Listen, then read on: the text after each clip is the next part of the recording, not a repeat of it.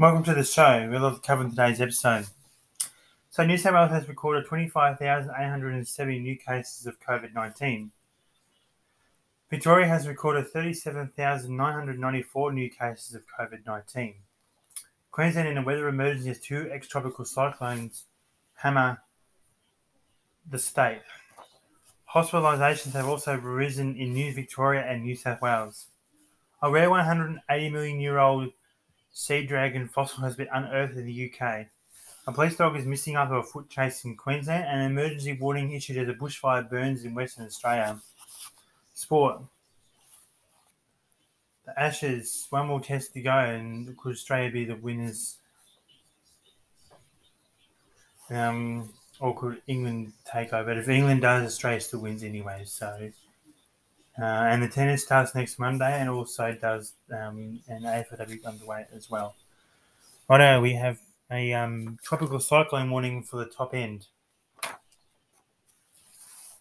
Top priority for when you broadcast. Tropical cyclone advice number 19 issued at 8:14 a.m.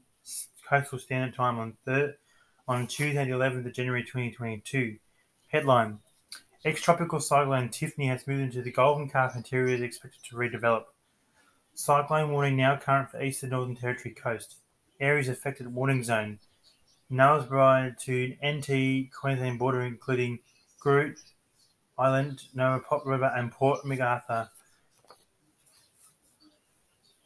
Water zone: ancient inland area extended to West Brina and Munker. Cancel zone: none. Details of ex-tropical cyclone Tiffany at 6:30 a.m. Australian coastal standard time. Intensity: tropical low sustained winds near the centre of 55 km per hour with big wind gusts 85 km per hour. Location: within 30 km of 14.3 degrees south and 141.3 degrees east. Estimated to be 70 km northwest of Papua and 515 km east of Groote Eylandt. Movement west-northwest at 17 km per hour. Note, advice updated to correct headline: ex-tropical cyclone Tiffany has moved into the Gulf of Carpentaria, where it is expected to begin redeveloping today while travelling steadily east-westward. On Wednesday morning, it will approach the eastern Northern Territory coast, where Category 2 tropical cyclone impacts are possible. Hazards: gales are expected to develop about Groote Eylandt from early Wednesday morning.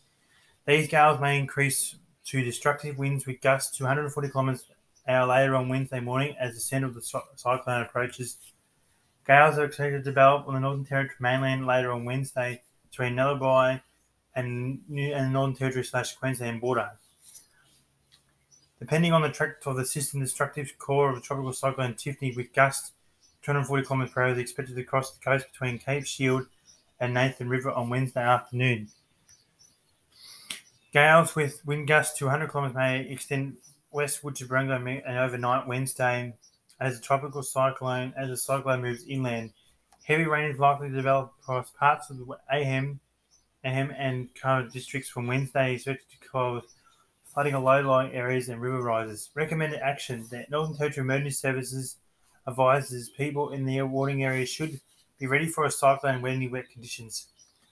Finalise home preparations. Know where you will shelter. Do not move to public shelters until advised by local authorities. Move indoors as conditions deteriorate. Stay informed. Communities under watch should consider what action they will take should the cyclone threat increase. Activate your household plan. Prepare now for a cyclone.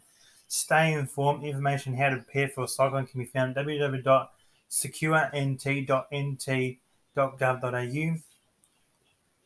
Cyclone advice is DVS, that's available by calling 13 DVS 133337, and a map showing the track of the cyclone is available at www.bim.gov.au. Next advice for this tropical cyclone advice will be at 10:30 a.m. coastal standard time on Tuesday, the 11th of January, 2022. Righto, weather for Victoria. As you would have saw this morning in Birchip, we had a hailstorm through here this morning, lightning, thunder, and a heap of rain. So marble-sized hail fell in Birchip, and that storm warning now that was current for this area has now been cancelled, and also for Kerrang has also been cancelled as well. But please remember that the next couple of days it's going to be very windy and wet. Not tomorrow, but on Thursday it will be very windy and wet again. So please remember to stay safe out there, and also make sure you stay safe and do the right thing. Don't drive through floodwater, and don't be silly and drive through floodwater. Weather for Victoria. Birchip will be 34 degrees tomorrow and a low of 19 degrees. Donald will be 34 degrees tomorrow and a low of 19 degrees. Camperdown will be 27 degrees tomorrow and a low of 14 degrees.